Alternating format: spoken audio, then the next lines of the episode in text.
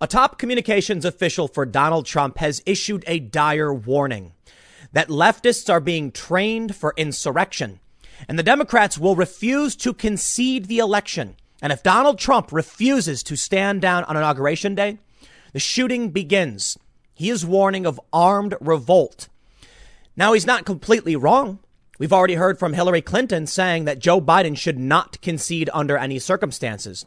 We've heard the story about the war games planned out by Democrats suggesting they will not concede, preferring the West Coast secede from the Union. But there's one big important detail here.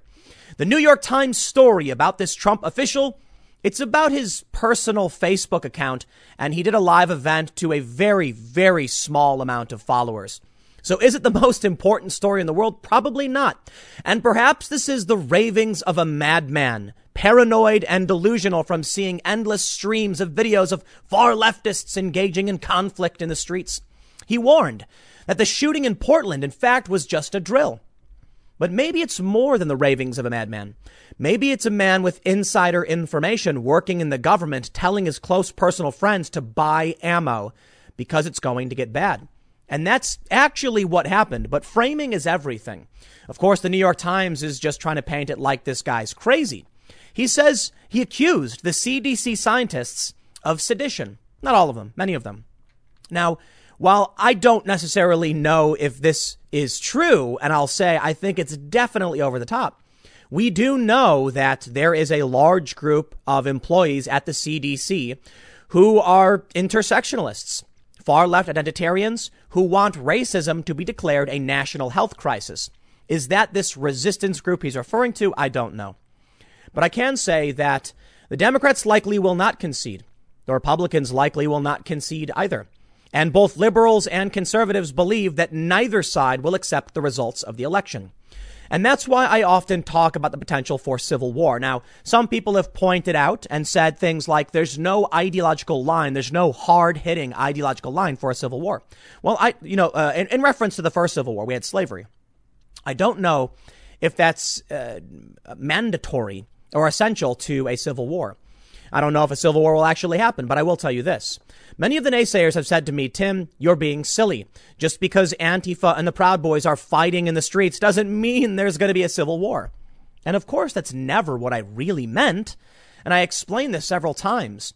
What happens when the ideological split, the crack in the windshield starts splintering and makes it all the way to the top?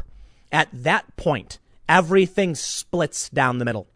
You see, in this organization, the CDC, you have a man saying that they're going to have to kill him. And he believes there is a resistance cell of people trying to undermine Donald Trump. Of course, the mainstream media is saying he's the crazy one. It doesn't matter who's right as far as I'm concerned. What matters is that both sides are pointing the finger at each other. And there are large amounts of people on either side pointing the finger back. At a certain point, I fear there will be a Secret Service agent a police chief, an FBI high ranking official, and they'll be looking at two factions and they'll both be yelling, I'm the real president, arrest them. It's almost like that trope in movies where the evil twin says, I'm the real Tim. No, no, he's the evil twin. Who do you decide? Or who, who do you pick? And so the fear is that come election night, Trump and Biden will both declare victory factions within the government will be at odds with each other and there will be no unified law enforcement, in which case it's your, your guess is as good as mine as to who wins. But it may come down, as Matt Taibbi said, to a couple vehicles rushing towards a police station, two men jumping out, yelling to the police captain, arrest that man. Or I'm paraphrasing. It was something like that. But let's not get let's not get ahead of ourselves. Maybe this guy's just off his rocker, right? So let's read the story and see what he's actually talking about. Before we get started, however, head over to timcast.com slash donate if you'd like to support my work. There are many ways you can give.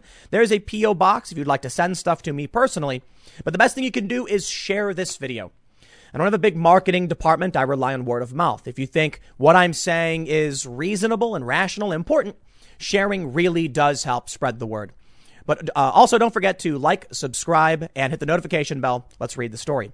The New York Times reports Trump Health Aide alleges broad conspiracies and warns of armed revolt. Michael Caputo, The Assistant Secretary of Health for Public Affairs told a Facebook audience without evidence that left wing hit squads were being trained for insurrection. And he accused CDC scientists of sedition. Now, I want to stop here and just point out the hilarity of, uh, of the mainstream media. He told a Facebook audience without evidence. He has only a few followers. It was his personal Facebook account. And if he's just giving his opinion, do you expect him to pull up evidence like I do every single video? You see, this is why I do what I do. I used to actually just host a regular video and do edits. No, no, no. You got to have evidence for everything. All right, all right. Here's the story. They say the top communications official at the powerful cabinet department in charge of combating the coronavirus accused career government scientists on Sunday of sedition in their handling of the pandemic and warned that left wing hit squads were preparing for an armed insurrection after the election. Michael Caputo, 58, the Assistant Secretary of Public Affairs at the Department of Health and Human Services, said without evidence that the CDC was harboring a resistance unit determined to undermine President Trump. Let's do a fact check on that. Is there a resistance unit? What does that even mean? How do you even fact check that? I don't know. That's kind of ridiculous. I can tell you this. CDC employees call out agency's toxic culture of racial aggressions from July 13th. They say more than 1,200 current employees at the CDC have signed a letter calling for the federal a- agency to address ongoing and recurring acts of racism and discrimination against black employees, NPR has learned. In the letter addressed to CDC Director Robert Redfield and dated June 30th, the authors put their call for change in the context of the coronavirus's pandemic disproportionate impact on black people and the killings of George Floyd, Ahmaud Arbery, Breonna Taylor, and Rayshard Brooks. NPR obtained a copy of the letter, which is published below. Quote, in light of recent calls for justice across this country and around the world, we, as dedicated public health official, uh, professionals, can no longer stay silent to the widespread acts of racism and discrimination within the CDC that are, in fact, undermining the agency's core mission. Well, it doesn't necessarily uh, prove that there is a sleeper unit or, you know, resistance unit, whatever, opposing Trump. It does show, however, that there is a large portion of people at the CDC, just over 10%, who adhere to the leftist ideology and are pushing left wing talking points. While that doesn't mean it's a coordinated unit, it does suggest there are going to be individuals in the CDC, by any means necessary, decided they will stop Trump. That's the saying for many of these Antifa types and many of these ideologues. Let's read more. They say Mr. Caputo, who has faced criticism for leading efforts to warp CDC weekly bulletins to fit Trump's pandemic narrative, pandemic narrative, suggested that he personally could be in danger. Quote, you understand they're going to have to kill me. And unfortunately, I think that's where this is going. Mr. Caputo, a Trump loyalist installed by the White House in April, told followers in a video he posted, he hosted live on his personal Facebook page. They say he has 5,000 Facebook friends and the video has been viewed more than 850 times. Oh, 850 people heard a guy say this. And this is news, New York Times. Come on. Why am I talking about this? Okay, okay. I think the New York Times is reaching really far to try and come up with a story. And I find myself in a position where I'm questioning whether or not I should even be talking about it because 850 people heard this guy say this. But this does provide an example of something I've long feared. Whether it's widespread or not, elements within the federal government are at odds with each other, are accusing each other of being bad or evil or just amoral, whatever, at, at odds, uh, you know, resisting the president. So what happens when these people at the CDC who oppose this guy, what happens when there's no clear winner of the election? Certainly, I hope that the resistance just stops. They won't. They won't stop. They've said they won't stop. And Kamala Harris said they should not let up. So why would they? It's been going on for months. The issue here is that these people are in the highest level of government. They just haven't started yet necessarily. We've already seen in Port, it was in, uh, I believe it was Portland, it was in Oregon. An actual Democrat staffer was arrested for rioting. They say Mr. Caputo delivered his broadside against scientists, the media, and Democrats after a spate of news reports over the weekend that detailed his team's systematic interference in the CDC's official reports. Let me stop there. Uh, we could frame it the other way that this guy was trying to stop bunk science from getting pushed out. In fact, he actually said that. He goes on to, to point out that they're, they're holier than thou using bad science. Now, they do mention this quote. They say Mr. Caputo on Sunday complained on Facebook that he was under siege by the media and said that his physical health was in question and his, quote, mental health has definitely failed. I don't like being alone in Washington, he said, describing, quote, shadows on the ceiling in my apartment. There alone. Shadows are so long. He then ran through a series of conspiracy theories, culminating in a prediction that Mr. Trump will win re-election, but his Democratic opponent, Biden, will refuse to concede. Quote, and when Donald Trump refuses to stand down at the inauguration, the shooting will begin, he said. The drills that you've seen are nothing. If you carry guns, buy ammunition, ladies and gentlemen, because it's going to be hard to get. Wow. Bold. Despite his, the criticisms of his team's interference with the CDC, Caputo said he expected to remain in his post because Mr. Trump supported him. Quote, I'm not going anywhere. I swear to God, as God is my witness, I am not stopping. What do you think the left is saying in response to things like this? He said this Mr. Caputo suggested, without evidence, that the August killing of a Trump supporter in Portland by an avowed supporter of Antifa was part of a broader left wing plot to target the administration's supporters. Quote, remember the Trump supporter who was shot and killed? That was a drill. The New York Times says he needs evidence. And he definitely does. I'm not going to believe that this guy's correct. I think there are leftists who are training. I think there is a high potential for civil conflict. And I think the New York Times wants to frame this as Donald Trump's going crazy. Oh, his, his, his staffers are nuts. Well, that will only th- make things worse. Trump's supporters and his loyal base are going to side with him. And it's all about framing. The New York Times asserted without evidence what? How many things? All the time. Got us into a war, war in Iraq. So how many people are going to believe the New York Times? A lot, and a lot won't. And therein lies the bigger problem, the fractured realities. Is Trump the evil fascistic dictator? No, obviously, of course not. Is this guy getting over the top and, and, you know, eh, yeah, maybe, maybe. But maybe he's not really, maybe he's being hyperbolic. Maybe he's pointing to the CDC story I just showed you, and he's just saying, look at these people, this resistance group. Maybe the New York Times is trying to take him literally when he's mostly being figurative and exaggerating. Either way, there are going to be elements within the government that oppose each other. And what do we do when the two vehicles rush to the Secret Service and they pull, you know, Biden and Trump both point, I'm the president, arrest this man? I don't know. Maybe it won't happen, but maybe it will. The Atlantic. The Democrats may not be able to concede. If Trump wins, especially after losing the popular vote, the left may draw the wrong conclusions. From Shadi Hamid for The Atlantic. Well, I don't know to tell you guys. I think, you know, people pointed out to me, they say, Tim, you're always saying there's going to be a civil war and blah, blah. You've been saying it for years, Tim. And I'm like, I don't know, maybe I'm wrong. I'm just a dude who complains about things on the internet. All right. That's about it. Okay. I read things and I try and fact check them and I complain about the bad news, like the bad journalism. Now, bad news is bad, you know, whatever. But how many stories like this do we have to get before you're like, hmm, maybe people will not accept the results and there will be nothing past 2020? Maybe Donald Trump will win. And maybe Joe Biden will say no. And both sides will declare themselves the victors. Maybe Joe Biden wins. Maybe Trump says no. Maybe all that matters at the end, both sides say, I'm the real government. And then what does the Secret Service do? What would anyone do?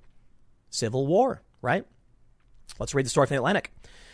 This is the era of expecting the worst while hoping for the merely tolerable. Some might say that the worst is already happening. He goes on to mention the pandemic. He says, I don't believe Donald Trump is a fascist or a dictator in the making, and I don't believe America is a failed state.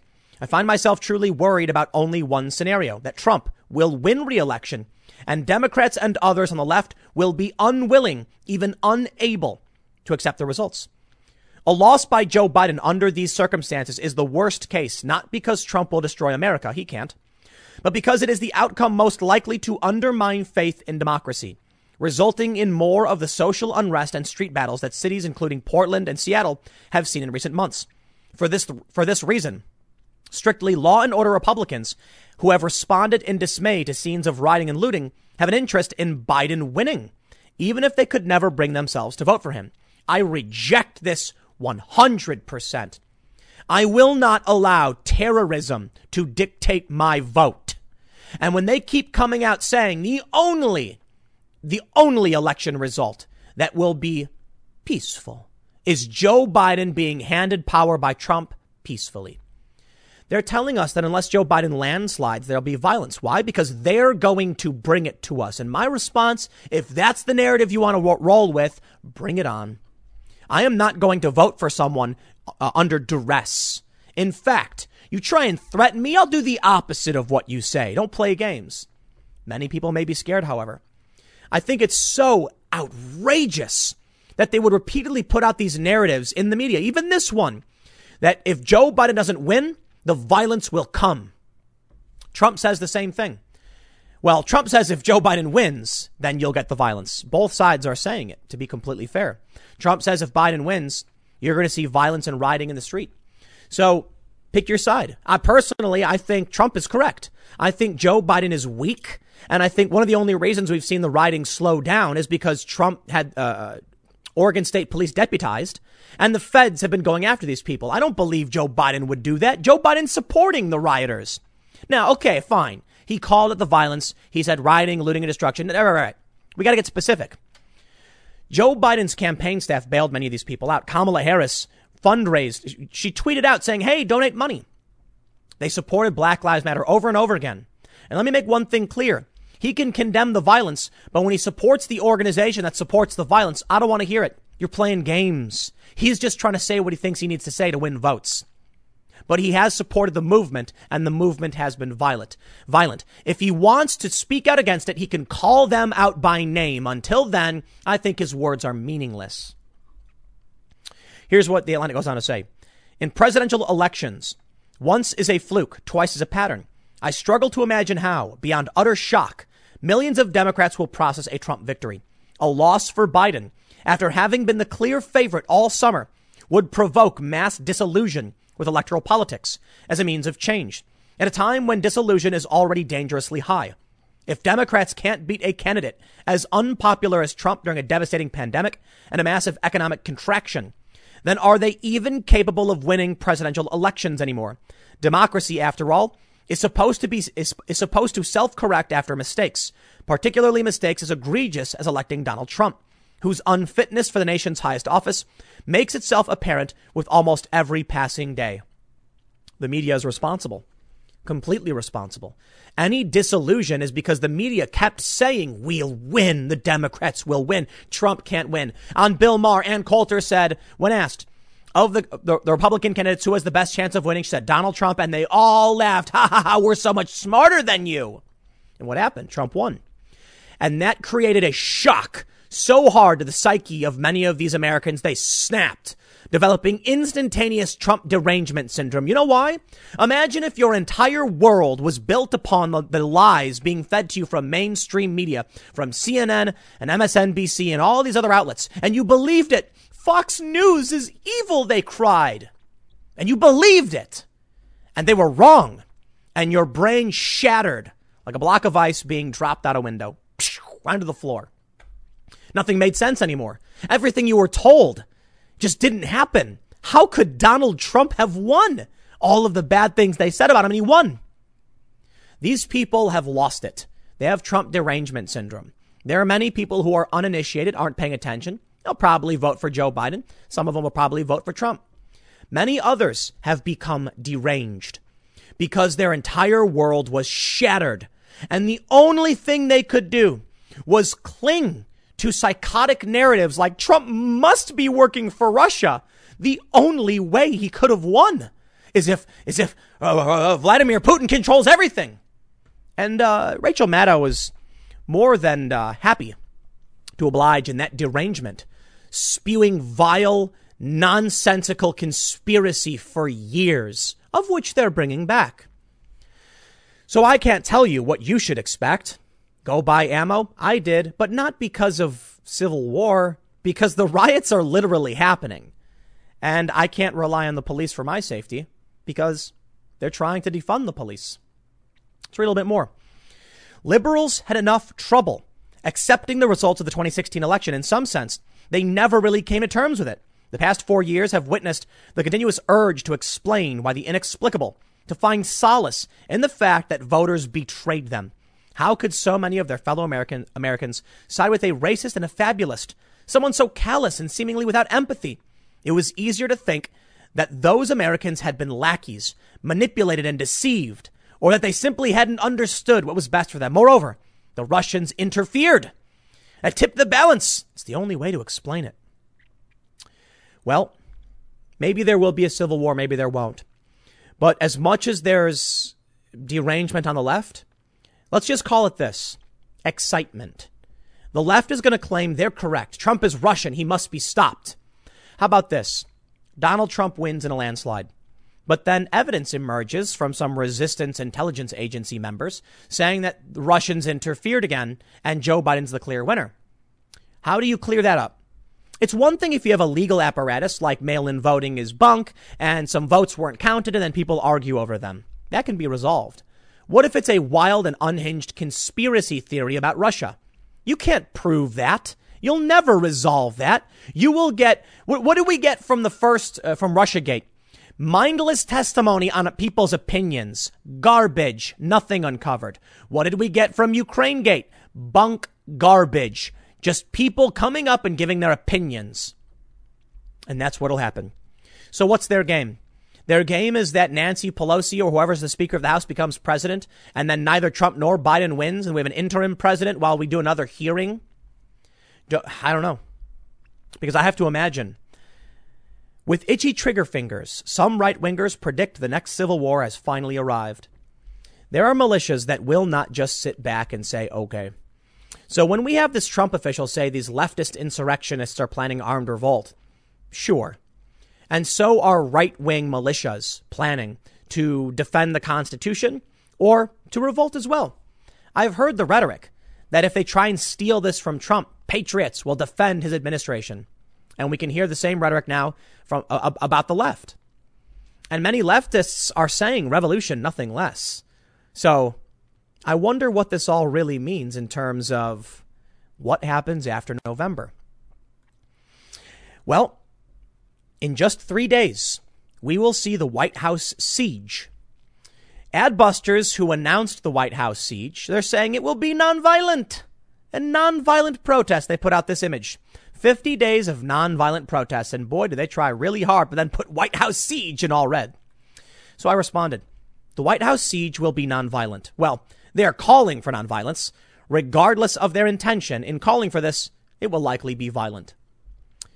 I think you'd have to be insane to think there won't be violence because right wing groups are going to come out to counter the White House siege, and left wing groups are going to come out, and we all know what that means. It means liberals and conservatives both believe the opposing side will refuse to accept November's election results. And there you go. The conspiracies are running wild the lies, the excitement, the narrative, everything. People are are are are, are gearing up for war. It, there's a couple. Look, ammo is being sold out, and I think the easiest way to explain it is that people are scared. We had a pandemic, and then we had mass rioting. What if ammo is being purchased like crazy because people aren't so scared about riots, but they're more scared about civil conflict? I live in a very blue area, very Democrat area. And the gun store is sold out of basically everything. I mean, they have got some guns and they got birdshot, but most of the other ammo just not there. I wonder what that means. And say it again. If both sides are feeling the exact same way, if both sides have individuals operating in the government, that's where things break down. I was told a couple years ago when I said it feels like civil war is coming. I was told by several people the government will never allow that to happen. And it was a funny response. I was like, what do you mean the government won't allow it to happen? Well, the security of the security state is too powerful. You realize the security state is, is, is comprised of individuals. So what happens when 50% of is, is for Trump and 50% is for Biden and they both start fighting with each other? Congratulations. The factions have reached the federal government. So look, maybe this guy this guy, Michael Caputo. Just a crazy, crazy guy. He's just one guy. He's nuts. He was talking to only 850 people. Big deal. Not a whole lot. What if he's not? What if he's not crazy? What if he's an insider who has access to government information? And so he's speaking up and telling you what he's seeing in the government. Well, that's worrisome. What I find interesting is that if a witness came forward and gave a, a oh, let's put it this way. If someone working at the CDC came to the New York Times and then started telling them, I work for the CDC, Donald Trump's uh, loyalists are disrupting our, our science, what would the media do? They'd say, boom, mic drop. We got the story, the bombshell, Donald Trump undermining the CDC. Oh, wait, it's literally what they did. What would happen if a Trump official came out to the press and said there are crazy, unhinged leftists who are who are forming groups? They'd say, "Get out of here, you're nuts." Both without evidence. So how about this? The New York Times said, without evidence, that Michael Caputo was undermining the CDC. It's all about framing. And the media takes a clear framing on the side of the left. So if there will be a disillusioned group of Democrats preparing for armed insurrection, it will be because the media told them so. What that means for the rest of this country? Well, I'll tell you what. I have another prediction. I think it's possible we, end, we, we, we, we pass through this unscathed. I think it's possible that Donald Trump wins an enormous landslide. Hear me out. The Democrats then seeing the enormous landslide and not knowing how to process it go nuts. There will be some big law and order and insurrection act moments, but the United States will hold and ultimately we'll transition into an internet era of politics. You see, the Democrats that are freaking out, Joe Biden, they're establishment. That's the establishment. The people are supporting the establishment or they are the establishment. The media is defending the Democrats and going after Trump. But maybe the polls are all wrong. Maybe they're not accurately reaching out to the internet age. And it seems like we may be entering a new world where you have two factions. On this side, where you are, we read the news. You watch videos like mine, you hear what I have to say, and you watch other creators, and you get a diverse set of opinions. On the left, whatever the media says, the existing narrative is, is law. Well, that means Donald Trump is the candidate for people who are spending their time online and doing their own research, for better or for worse. And the people supporting Biden are those who just believe whatever CNN tells them. Well, CNN is going to collapse. The mainstream media is dying we may be looking at a transition in our information absorption and our society for the better. Donald Trump is just the Model T of the internet presidents. Maybe the Democrats will have a crushing defeat because the mainstream media has lost touch. Their ratings are meaningless, and people are actually watching content like this. I'll tell you what, as of right now, I personally have gotten over 100 million views in the past month one month, 100 million. You also have the likes of Joe Rogan and Ben Shapiro, probably also getting hundreds of millions. And Ben Shapiro and the Daily Wire is uh, they're consistently the top Facebook uh, shared stories. They produce the top shared stories. So what does that mean? Maybe the polls are all wrong because they're polling establishment individuals. Maybe what we're really seeing is that those on the internet will overwhelmingly support Trump and then among establishment individuals, people still watching mainstream media, it's evenly divided, meaning the Democrats have like a quarter to 30% support from the registered voters. Or the establishment is right. We're all wrong. We're crazy internet people. What do we know? That could be the case. At any rate, I don't know. I don't know. But I think my more hopeful outcome is that we are going through a hard transition and that after 2020, we will move towards populist candidates due to the internet. It's a new phenomenon. It's a new technology and we'll see how it impacts us. I'll leave it there. Next segment's coming up at youtube.com slash timcastnews at 6 p.m. Thanks for hanging out, and I will see you all then. Well, I guess this will be your uh, morning riot update because once again, riots have erupted. In Lancaster, Pennsylvania, which is about 50 or 60 miles from Philadelphia, people began rioting after news broke of a man being shot and killed by police. And this story, this one's going to be really, really bad for the Democrats. You see, as most of you know, Joe Biden's campaign staff was bailing out rioters. Kamala Harris was soliciting donations for rioters. And this story is very different from the ones we've heard in the past. You see, George Floyd. Initially, we just had bystander footage. We didn't know exactly what had happened, and it looked really bad. And people said, yo, this looks really bad. Even Hannity and Glenn Beck, you get these conservatives coming out saying, why is he kneeling on the guy's neck? You then get the Jacob Blake video. It turns out this guy was fighting with the cops but he still got shot several times in the back, so there's still an argument about whether or not he should have been shot in the back. Many of the activists started coming out saying, I don't care if he was, they were serving a warrant. He should not have been shot seven times and paralyzed. George Floyd, I don't care if he was using counterfeit money or doing drugs. They should not have held him down that way. Well, this man was running and screaming at an officer swinging a knife, and it's all on camera.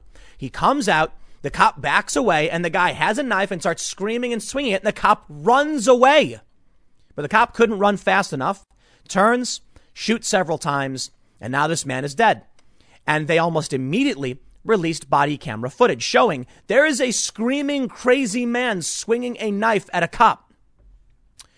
Not enough, I guess. It doesn't matter. It doesn't matter. There, there's no circumstance because the rioters want to riot. They want to burn everything down. They don't have a cause. They are lying to you. They're trying to make you believe they have some kind of righteous morality behind them, but they don't. They just want to smashy smashy. I know. I've met many of these people back in the day from my, you know, from being on the ground and covering this stuff. I know what these people are really all about. So now we have this, there's one video where this live streamer is saying the police, you know, essentially saying the police shouldn't ever kill anybody because they're not a judge, jury, or executioner and they it's, it's, better they die than defend themselves. No, no one would do the job. Oh, it's like I'm going to serve a warrant. Guess I'll die. No, who's going to do that? That's insane. But now the political class is starting to recognize just how bad this really is. And I'll tell you what, I think it's going to be real bad for Biden. And Biden just tweeted out about gun control. The other day, some LA sheriff's deputies got shot several time in a, times in an ambush, and the, the shooter is at large. This is the rhetoric you get when these riots are allowed to continue, when the cop is the bad guy, even if he's trying to run away. Cop's the bad guy. All right. That means no matter what happens, you could have, I'd be willing to bet, you could have a crazed guy with a knife to the throat of a little kid, and the cop would be like crying, like, drop the knife, ah! And the guy's gonna be like, I'm gonna do it. And they, the riders would come out and be like, they killed a guy because they don't wait for the facts. They don't know or care. It is just an excuse to riot. Take a look at Chicago. Remember when that widespread rioting and looting broke out? They claimed cops shot a kid. No, he didn't. A guy drew a gun. The cops fired and fired at him, I guess. The cops fired back. Some kind of firefight erupts. And then everyone's like, all right, excuse to riot. Let's roll. And there you go. That's the new normal. Let's read a little bit about Lancaster. And then I want to tell you why uh, even the mainstream media they're starting to recognize Joe Biden's going to hurt from this bad. From the Post Millennial, they say Black Lives Matter riots in Lancaster, PA over shooting of felon who tried to stab at a police officer. Stab? I think he was trying to kill the guy. I mean, you can see he's screaming and running at him. Uh, Ian Miles Cheong writes for the Post Millennial. An officer involved shooting in Lancaster City, PA, took the life of 27 year old Ricardo Munoz on Sunday. The action prompted widespread Black Lives Matter riots across the Pennsylvanian city to demand justice for the man who, whom they claim was murdered by a triggy, trig, I'm sorry, trigger happy police officer. The police were called to the area for a report of an in progress domestic disturbance when Munoz lunged at the responding officer while brandishing a knife over his head. Body camera footage shows Munoz charging out the door of a home knife in hand, in pursuit of a police officer who is forced to draw his firearm and fire at the suspect. They almost immediately released the body camera body camera footage. I can't show you; it's brutal. But this poor cop, man, they're, ch- they're guys running at him and screaming. Police initially stated that Munoz was armed with a knife at the time of the shooting and promised to release body camera footage, which they did at 11 p.m. Eastern. But it wasn't enough to quell Black Lives Matter protest organizers who claimed that Munoz was a victim of police brutality. Munoz has an extensive history of violence. In 2019, Lancaster police arrested Munoz after responding to reports of a fight and learned the suspect stabbed four people, Local 21 reported. At the time, officers found Munoz holding a knife to his own throat and instructed him to drop the knife, but he refused and attempted to escape. Eventually, police managed to take him down with a taser. Among Munoz's four stabbing victims was a 16 year old who suffered multiple wounds to his uh, stabs to his face, thigh, ankle, and torso. His other victims included a 22 year old female and two other male victims, both 26, all of whom suffered multiple injuries. There was no known relationship to Munoz and the victims, whom he appeared to select at random. Munoz was awaiting criminal trial for four counts of aggravated assault in the first degree when he attacked the police officer in the shooting on Sunday. Munoz's history of criminality includes stalking, repeatedly commit acts to cause fear, harassment, and criminal trespass. Despite Munoz's extensive criminal history, BLM protesters took to the streets of Lancaster on Sunday night to protest the shooting. A number of rioters damaged police vehicles. Now, of course, we had Elijah Schaffer on the scene. He says Lancaster, Black Lives Matter riots kick off in Lancaster, PA, after an officer involved shooting of a man armed with a knife. Over the course of the night, protesters agitated in the street and demanded that live streamers and journalists stop documenting their activity. Yep, not, no surprise there. In one instance, Black Lives Matter activists appeared to assault live streamer Franklin James Davis. Some protesters geared up in body armor and stated that there would be no peace and that they would get results one way or another. Now, I think most of you understand what a riot looks like at this point, so I'm not going to go through all the tweets explaining it. Let's just talk about the bad, bad news for Mr. Biden.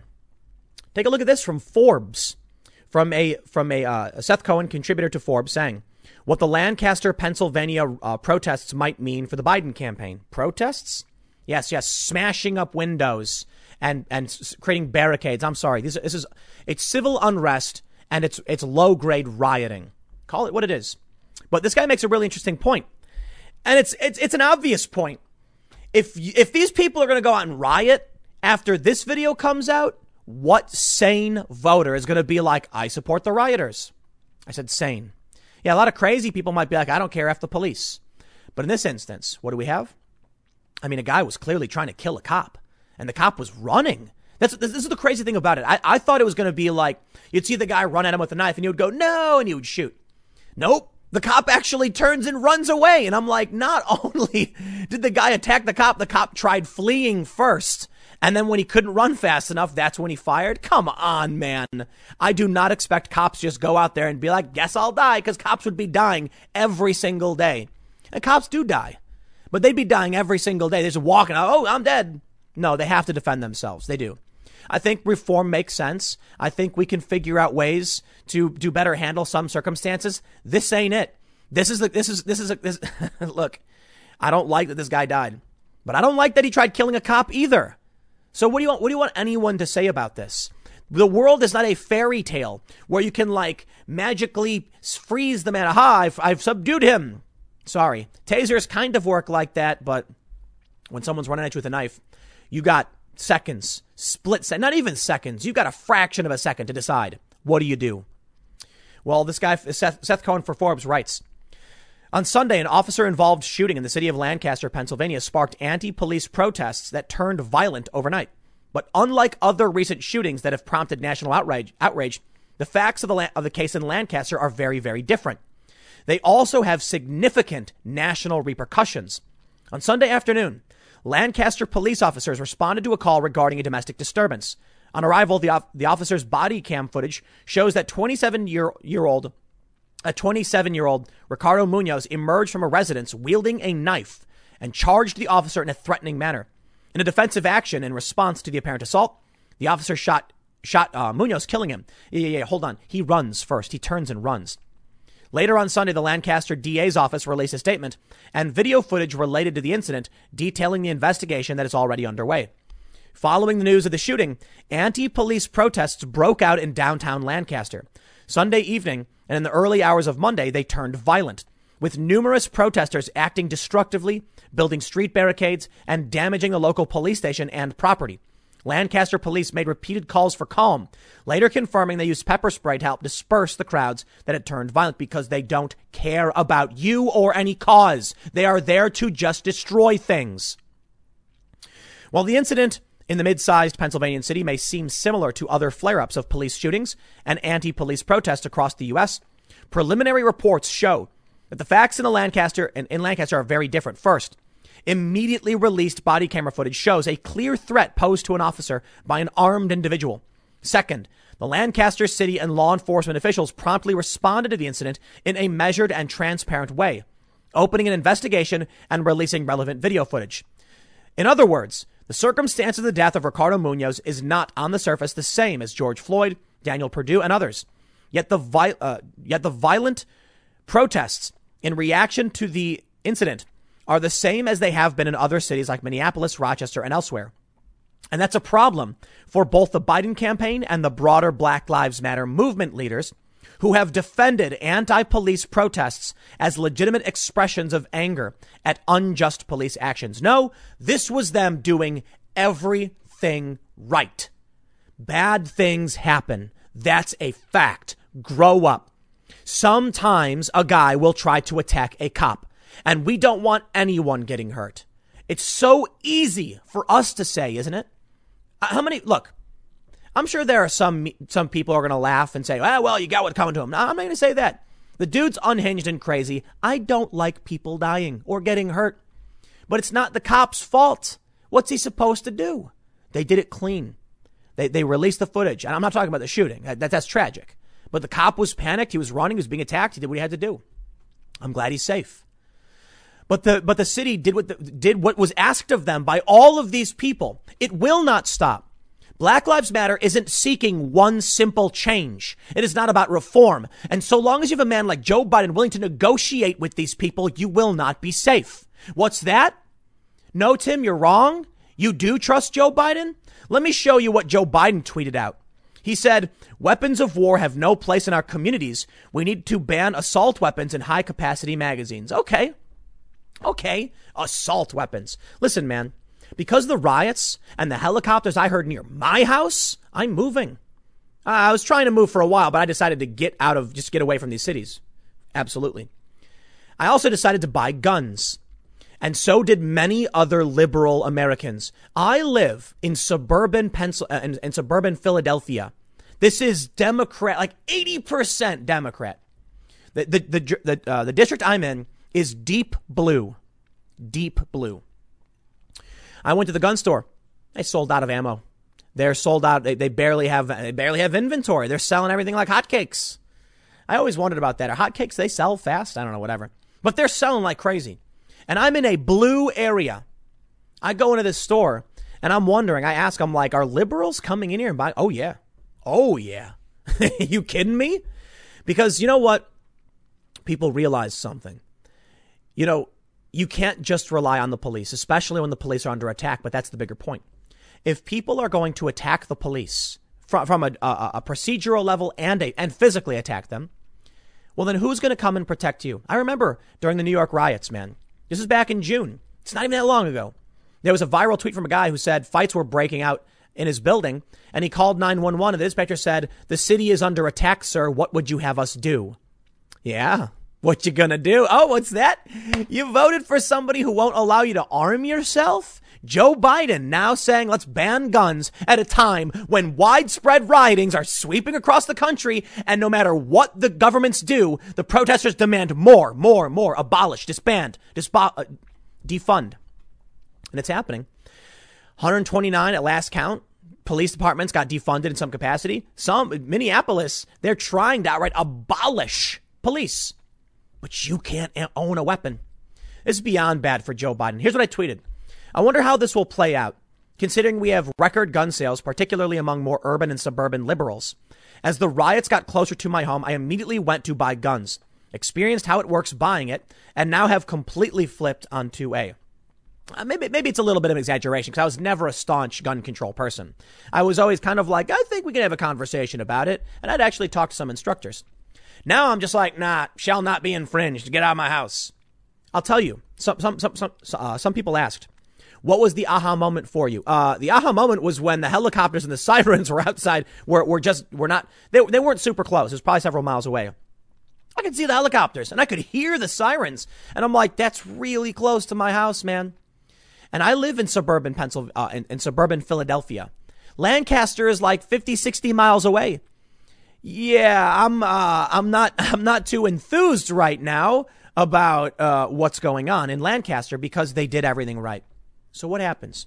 What happens if somebody, some regular person gets accused of something and the cops do everything right? Let's say this. Someone breaks into someone's house. Homeowner shoots in self-defense. The cops rush to the scene. Everyone starts freaking out. What happened? How did this guy get shot? And the cops say it was self-defense. They say lies. We want evidence. They start hounding and harassing the homeowner, attacking, you know, the building. And the cops just say, just arrest the guy, give him manslaughter or something, it'll be easier. It will be easier. We've already seen it happen. This is exactly what they do. There's a video that went viral of, of Kaitlin Bennett. You know her. She's Gun Girl. And she was down at some college, and the cop said to her, You have to leave. And she's like, I didn't do anything. And they're like, Well, I can't control this crowd, so you have to leave. And that's exactly how it'll play out. Do you think you'll be safe with Joe Biden calling for taking away your guns? No way.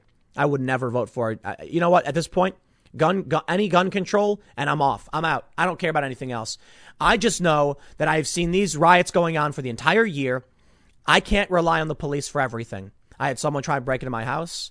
Now we have all these riots. They're getting close. Nah. I went out and bought guns. And I'll tell you what, New Jersey's got insane gun laws. It's ridiculous.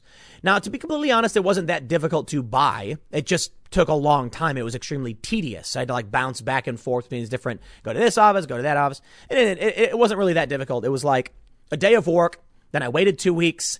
Then I got to go in, uh, uh then I got to go to the police department to get like the, the, the ID card. Then I got to go to the gun store. Then I got to pick out some weapons. Then I had to wait several, like like a week or something. Yeah, it took a long time. There was a delay. And then finally I was able to have guns. Now there's like magazine capacity restrictions and, and things like that. But you want to have them come out there and say weapons of war have no place in our communities, assault weapons and high capacity magazines. Yeah, I know what he's saying. But a federal judge just ruled in California that a, a, a 10 round limit is unconstitutional. So, uh, Joe Biden, which side are you on? I'll tell you this not a staunch conservative actually fairly liberal. But you know what? When it comes to my personal safety, I'm not playing games. Joe, you want to go and, and, and talk about banning weapons? I just had to go buy some because the people your campaign was bailing out are threatening the safety of my community. And I'd love to just rely on the police. I can't do that anymore because the people your campaign bailed out are calling for the abolition and the defunding of these police. So you want to come out and say, I'm for funding the police. I don't care. The people who work for you and the people you negotiate are not people you negotiate with. So am I going to be confident with this guy coming in, Sleepy Joe, sleeping in his basement? No. Now he's the nerve to tweet about gun control? Are you nuts? Man. You know what's crazy about this? The tweet came after a lot of people are insinuating the tweet was trying to play up to uh, the sheriff's deputies who got shot several times. Man, this guy had a gun. We need gun control. You think gun control would have stopped a ma- would have stopped a maniac who wanted to go shoot cops? Are you nuts?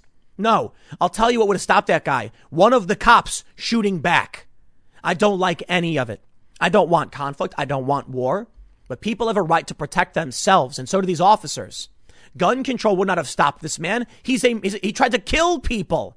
Think about how stupid this is to say this right after all this is going down. No, I'll tell you what people are probably thinking. What would I do if someone runs up to my car with a gun like they did in Provo, Utah? Like the guy who came up with the assault rifle. Where, where, where was it? Austin? What am I going to do? Am I going to be in my car and a guy walks up with a rifle and I'm going to say, better call the police? Just a minute, sir. What, what, about what about Provo? Am I going to pull up to an intersection when the mob starts banging on my car and go, "Just a minute, friends, I'm calling the police. I see you have a gun. Oh, I'm now I'm shot." No, People are going to say, I need to take action to protect myself from criminals.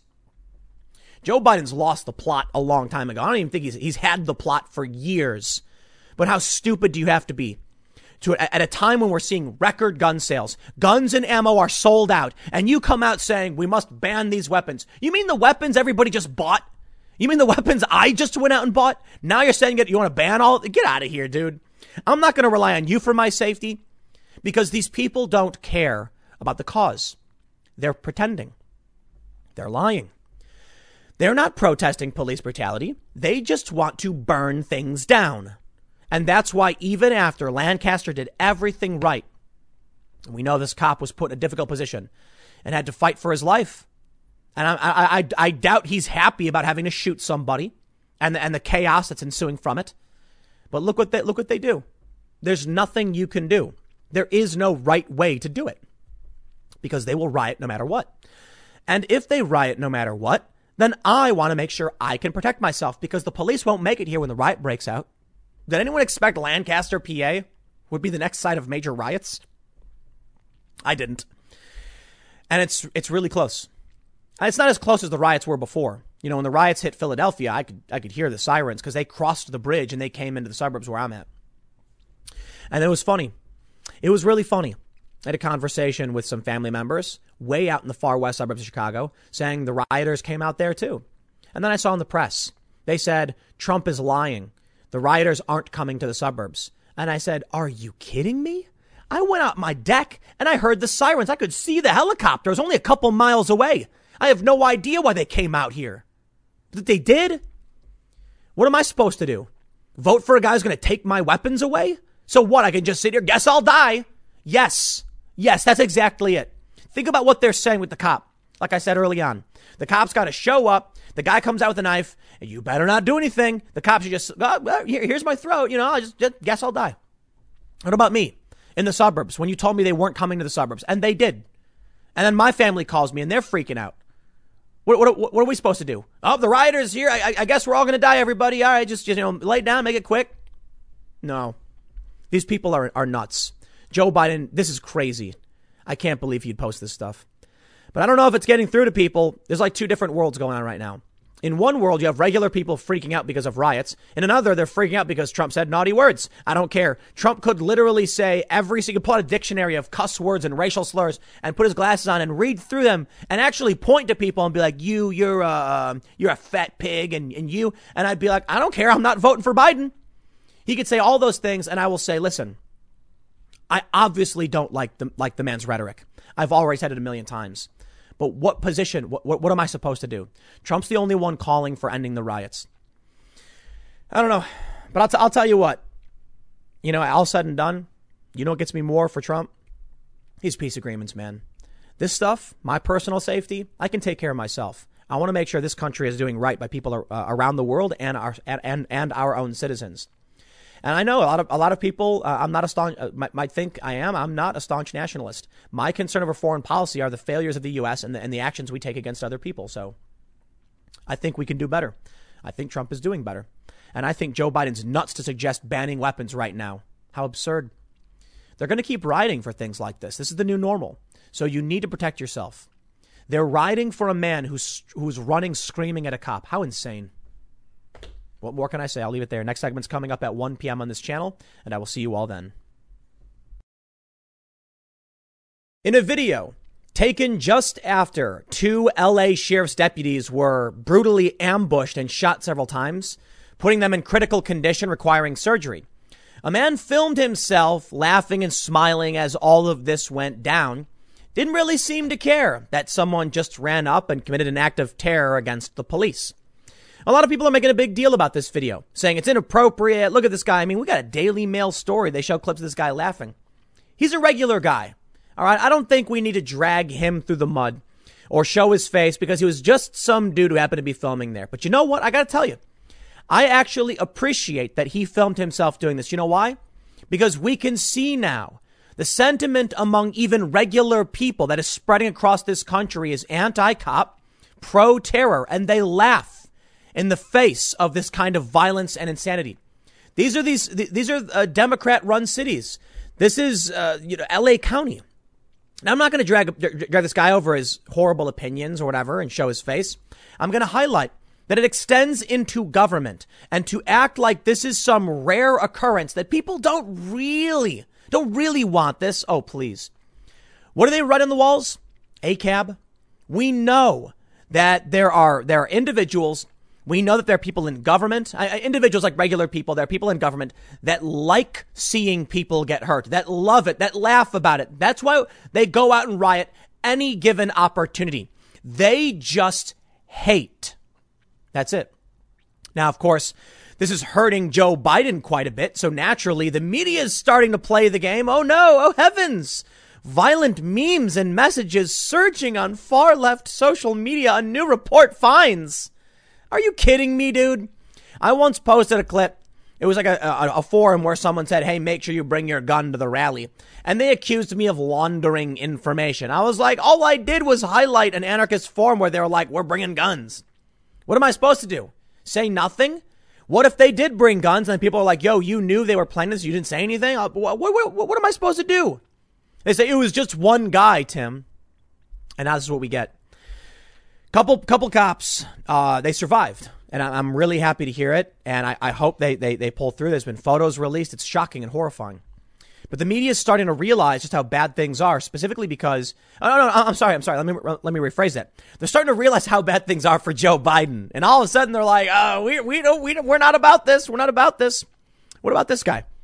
LA County city manager sparks outrage with Instagram post saying, quote, chickens come home to roost over a picture of Malcolm X after two cops were shot in an ambush in Compton.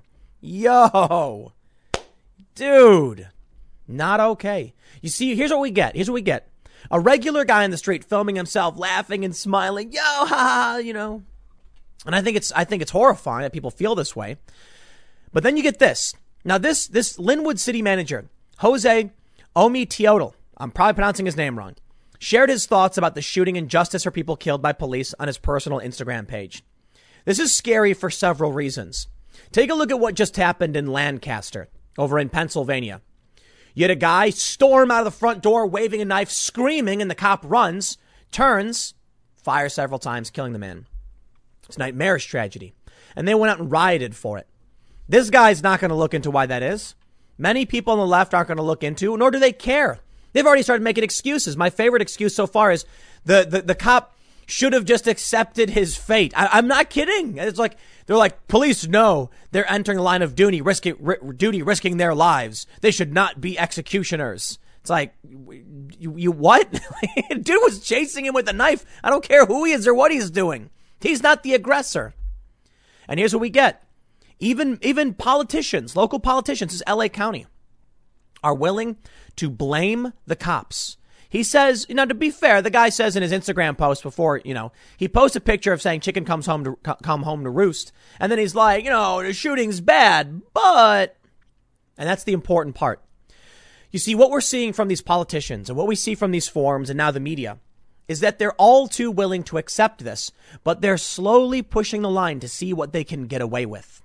So you get one guy randomly, he doesn't care. He can scream and he can say, could, let, let me tell you something. What do you think would happen if a regular guy was filming the George Floyd incident and he started laughing like, yo, they just put that dude down. Ha ha ha. What do you think would happen to that guy? Showing his face. They come for his job. They come for his family. He'd get kicked off the internet. They'd ban him. They'd tear him apart. This guy, this other guy, regular guy, can laugh and, and, and be like, yo, they killed this guy.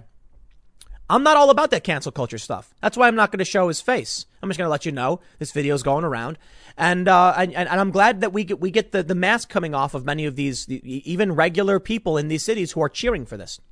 What about this guy? This guy's going to get away with this? Look, I don't care if he said, "I know the shooting is bad." He added the word, you know. He, he, well, I'm not saying literally, but he, he he did the, you know. It's I'm I'm I'm saying the shooting is bad, but chickens come home to roost. Here's what here's here's the story. Los Angeles County City Manager sparked outrage after posting a photo of Malcolm X and, and reading "Chickens come home to roost" following the ambush shooting of two Los Angeles police officers. The LA County Sheriff's Department deputies. We know their story. It's a 31 year old mother of a six year old boy. The other 24 year old man were shot inside their police vehicle at the Metro Blue Line station at Willowbrook Avenue and Oak Street in Compton, Los Angeles, by a male suspect who then fled the scene. They say both officers were shot in the head and are said to be in stable condition. I am glad to hear it. I'm sorry this happened to them. On Sunday, Lynwood, California city manager Jose Omi, Omet, Ometziotl took to his personal Instagram account to post his thoughts about the shooting. He shared a meme of Malcolm X, which read, Chickens come home to roost. And there it is. Now, the full post says, The shooting of anyone is a wholly unacceptable occurrence in society. I do not condone the type of violence seen in the, in, uh, in the shooting of deputies yesterday in Compton. But he went on to discuss what he called deputy gangs that operated in the neighborhood and distinguishing between good and bad deputies. I will say that communities like Compton have been plagued by deputy gangs that inflict fear. Oh, I get it. I'm not racist, but I think shootings are wrong. But I will say these communities are plagued by deputy gangs that inflict fear and violence in the community. So what? I don't care. The appropriate response is to take it up to the federal level to weed out corruption. Not to have some dude run up with a gun and start shooting into the vehicle. But I tell you what, when you see these people laughing, the problem is worse than you know. Antifa.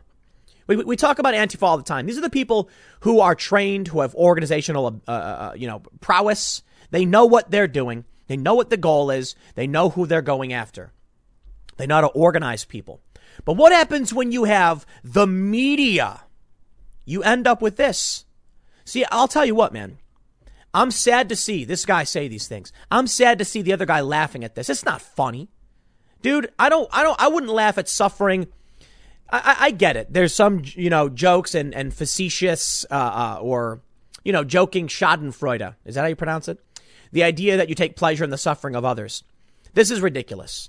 Okay, we don't want anybody getting shot. I don't want to see George Floyd hurt. I don't want to see Jacob Blake hurt. I don't even want to see this guy, Ricardo, uh, uh, I think it's Munoz, maybe I'm getting his name wrong, who ran out in Lancaster with a knife. I don't want to see him get hurt either. But guess what, dude? You run out with a knife screaming. What do you expect to happen? Like, what, what could any of us do? I'm just, I'm just sad that it had to happen. And I, I don't blame the cop at all. In fact, I blame the dude with the knife. But I still don't want to see people getting hurt. These people do. They love it. They laugh at it. They revel in it. It's, it's messed up, man. And I blame the media. I completely blame the media. This guy coming out and, and doing this but Now, look, fine. If you want to highlight uh, uh, police problems and all that stuff, sure. But why would you post the chickens come home to roost?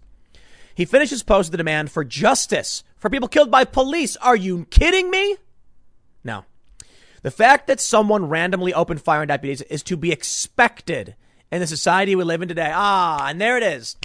The part and parcel moment. That's the famous line from Sadiq Khan of London, who said, part of living in a big city. All right, he says, uh, uh, you know, like these terror incidents are part and parcel of living in a big city and blah, blah, blah. I think a lot of people took that line a little bit further than he was actually trying to imply. He was trying to say that you got a lot of people and there's a lot of security risks, but I still, I'm still not a fan. And now it's become a meme. Here we go. He says the fact that someone randomly opened fire is part and parcel of living in a society like today. Oh, shut up. You know what's happening? Is that the media has ignored the problem for too long. They've propped up video after video after video of nothing but police brutality. They have created an, an, an entertainment industry out of it, websites solely dedicated to taking the bad instances and turning it into profit. I love when people say, but don't you, don't you do the same, Tim? I'll call out everybody. I call out the bad cops. I remember when the George Floyd thing happened. I did a, I posted a link to a fundraiser for that guy uh, who his biz, his sports bar got burned down, and someone responded, "All you care about is you know business. You don't care about the lives of these people." And and it was real. It was really funny because he was like, "I don't see you posting links or making videos about George Floyd," and then everyone started spamming comments. They're like, uh, "Here's like five of his videos where he's condemning the actions against George Floyd." I'm not saying that to brag or, or to like you know, assert my morality, moral superiority, or anything like that. I'm, I'm, I'm highlighting the point that we can have rational conversations about who goes over the top, what's right and what's wrong. But the media does not do that. And when I say the media, I know I'm a member of the media. I have a very popular show and all that stuff. I get it. I get it. What I'm trying to say is large and powerful corporations selectively, they, they, they strategize around what to show and what not to show. What ends up happening is you get an LA uh, an LA County city manager being like, "This is expected to, expected to for what, man? 375 million interactions with police. How many uh, lethal instances did we get? According to the Washington Post, I think the number is depending on who you ask between like I think it's like 13. I think 13 unarmed black men were shot and killed by police in the past year. Washington Post. 375 million interactions. I don't know the exact numbers, but that was a number cited by the uh, uh, the the Sergeants Benevolent Association of uh, of New York. That's the number they gave. And maybe they're biased, maybe they're wrong. Fine, but listen, I know for the most part, most interactions I have with cops, like the overwhelming majority, are are annoying getting a ticket, getting a warning, getting cited. Yeah, well, that's, you know, that's part and parcel of living in a big city. That you'll sometimes get pulled over if you're speeding, and sometimes it's incorrect because we're humans, we're not perfect. Take a look at this story. Violent memes and messages surging on far left social media, a new report finds. Such images have surged, raising once again whether social media companies can keep up with the threats on, on their platforms. Oh, I absolutely love it. You see, they're coming for whoever is a threat to their uh, sad, frumpy old neoliberal man. Joe Biden. Oh, sleepy, creepy Joe. You see, at first, there were concerns. How did Donald Trump get elected? And so they went after independent commentary on YouTube. And it wasn't just right wing. They claimed it was. They claimed it was the far right rabbit hole. Ooh, and they put Joe Rogan in that. Oh, shut up. Joe Rogan far right. Yeah, right. It's a better better way to phrase it. They put me in that. They put Dave Rubin in that. They put Jordan Peterson.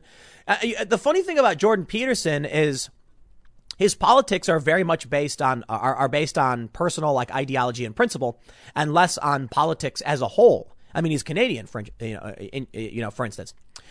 But that's still that's that's still the narrative. The far right rabbit hole. Ah, oh, we got to shut it down. And it resulted in a lot of negative impacts on a lot of people. Well, now who's hurting Joe Biden? Who's hurting the Democratic establishment? Why, it's the far left who were given a free pass the whole time. Oh, remember when I was on the Joe Rogan podcast with Jack Dorsey and Vijay Gadde? And I said, take a look at this tweet where the person is calling for violence and organizing. And they went, uh, mm, er. What about now?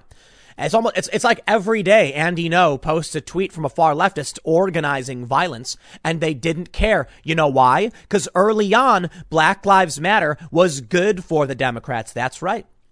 You see according to Civiqs, just before the George Floyd incident, they were at 17% net support, meaning you know, uh, it's net support. So they, they lean towards, it leans towards favorable 17, 70 points. After the George Floyd incident, it spiked to 25%. And the Democrats saw this and they said, Ooh, this is good, good news for us. You see, Donald Trump's been polling really well in the black community. They needed a, a, an issue.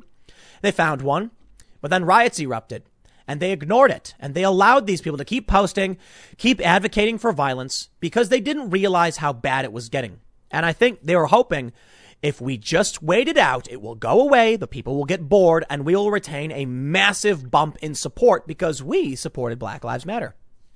Now their net support is down six points. Black Lives Matter. And that, that's hurting the Democrats.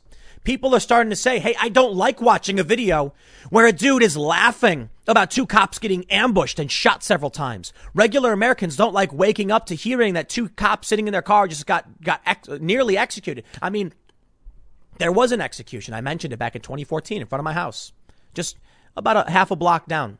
I look out the window. There it was, the end of the street.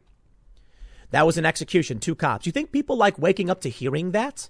Do you, you, do you think people like waking up to seeing these like pathetic statements from Joe Biden after his campaign staff bailed these people out? After they painted Black Lives Matter in the streets? Well, now what's happening is the media is finally realizing it. See, Donald Trump isn't really running against Biden. He's running against the establishment. And that includes the media apparatus. And because the far left is becoming bad news for them, they need to take action. So now, here comes the hit pieces. The Washington Post says months of civil unrest have coincided with a dramatic rise in social media posts critical of police that sometimes are laced with violent themes, including calls to destroy property and attack officers, according to research released Monday morning. The report by the Network Contagion Research Institute, which previously had studied right wing violence from groups such as the Boogaloo Boys, warns that some left wing groups have embraced similar social media tactics, including memes and humorous catchphrases to spread their messages and possibly help coordinate, coordinate offline activity. The researchers pointed to possible signs of such coordination associated with riots in Seattle, Portland, and other cities on July 25th involving fires, looting, and property damage.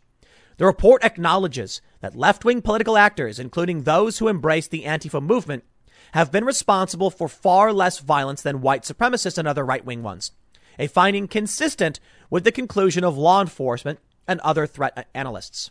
I'm going to stop right there. You see, what they do is they'll say that a regular person punching a Trump supporter in the mouth doesn't constitute far left violence because it was a regular person. You see, as the media has normalized far left extremism and violence as normal, they ignore the bulk of it and say, but the far right, mm-hmm, excuse me, is much, much worse. I don't care. I don't care who's worse. Not an argument. I tell you what, address the extremists and we'll have a conversation about it. But simply saying over and over again, but the right is worse. Okay. We know the left is, but the right is worse. You see how perfect this is for them? Here's what they're trying to do. They're trying to make you scared of Trump by saying the right is worse. The right is way more violent. All, all these people that Donald Trump disavows, they're, they're the worst. But the far left is bad too. We got to condemn them. You know, otherwise people might not vote for Joe Biden. The researchers found the growing use of memes a worrying sign and argue that the spread of dehumanizing rhetoric on the left could set the stage for more serious incidents by what the report called network enabled mobs. Amazing. It drew particular attention to the growing use of slogans, many of them profane, such as ACAB. And this one stands for, I, I can't say this word on, on YouTube, so we'll just call it All Cops Are uh, uh, the Children of Single Mothers. I think, I think that's what it means. that has, it's the, it's the B word that have spread extensively in online conversations while also increasingly appearing in graffiti on government buildings. Oh, no, no, no. I think that means they were born to parents out of wedlock. Is that what that word? I think that's, yeah. Yeah, they weren't, the parents weren't married. Some memes that spread on social media depict police officers being shot or their vehicles burned. One post from a left wing group cited by the report called for the use of laser pointers to obstruct surveillance and the lighting of fires at police barricades. Another post urged people to use 3D printers to make guns that can't be traced by authorities. I love it. It took them this long. I don't buy it. Now they knew about it because we've seen these people. We've seen Antifa organizing. We've seen them using online forums. We know they do this because they've been doing this for a long time, but the media ignored it because they didn't want to hurt their old neoliberal sleepy man. We don't want Joe Biden to get hurt. It's not just Biden, it's the establishment, to be fair. They didn't want it to impact Clinton either. But these riots have been going on for a really long time. The left has been organizing this way forever since the inception of internet. None of this is new. I hear about these memes and these stories and I'm like, uh, that's kind of normal for the far left. So why did you ignore it until it got this bad? Why is it that everyone kept saying, fine, if you're going to ban the far right, ban the far left? I mean, preferably the pe- people are allowed their free speech. Why did it take this long? I think it's obvious. The riots won't stop. The riots are not stopping, and it's hurting Joe Biden, and it is helping Donald Trump. What's really funny is how people try to frame this as though it's it's like you're helping Trump stop. It's like, well, hold hold on. Is it that Trump is right and these people are insane? Huh. Glenn Greenwald, in a shocking tweet for me, he said that these liberal resistance people have been spending the past several years trying to convince you of two things. One, that everybody who supports Trump or is on the right is a fascist and that Trump is compromised by the Russians. He said, I ponder what their, uh, uh, what, what their governance will look like should they be elected, something to that effect. And I have to agree. They would allow the far left to burn, loot, and murder so long as it didn't hurt their chances. Once it negatively impacted them, they throw them under the bus. They don't care for the right because they're not the right, but heaven forbid these people actually gain power. That has me worried. But that'll be the next segment. You see, there are fears that the Democrats will not stop. They are doing everything in their power. I think it's fair to say they're cheating. I mean, it, look, it, listen, my personal assessment, just my personal feelings on this. They have done so much to compromise the integrity of the election. Republicans have resisted. I can only assume it's to cheat. And the media, it's, it's, it's Trump versus the media, to be honest. And the media is a strong, strong element of the establishment. It really is do you support the establishment or do you support Trump? I don't care for the establishment. That includes Republicans and Democrats, and I think Trump's got a lot of problems, and it makes me that that kind of make me angry. But three historic peace deals, withdrawing troops from the Middle East, calling out uh, the, the violence.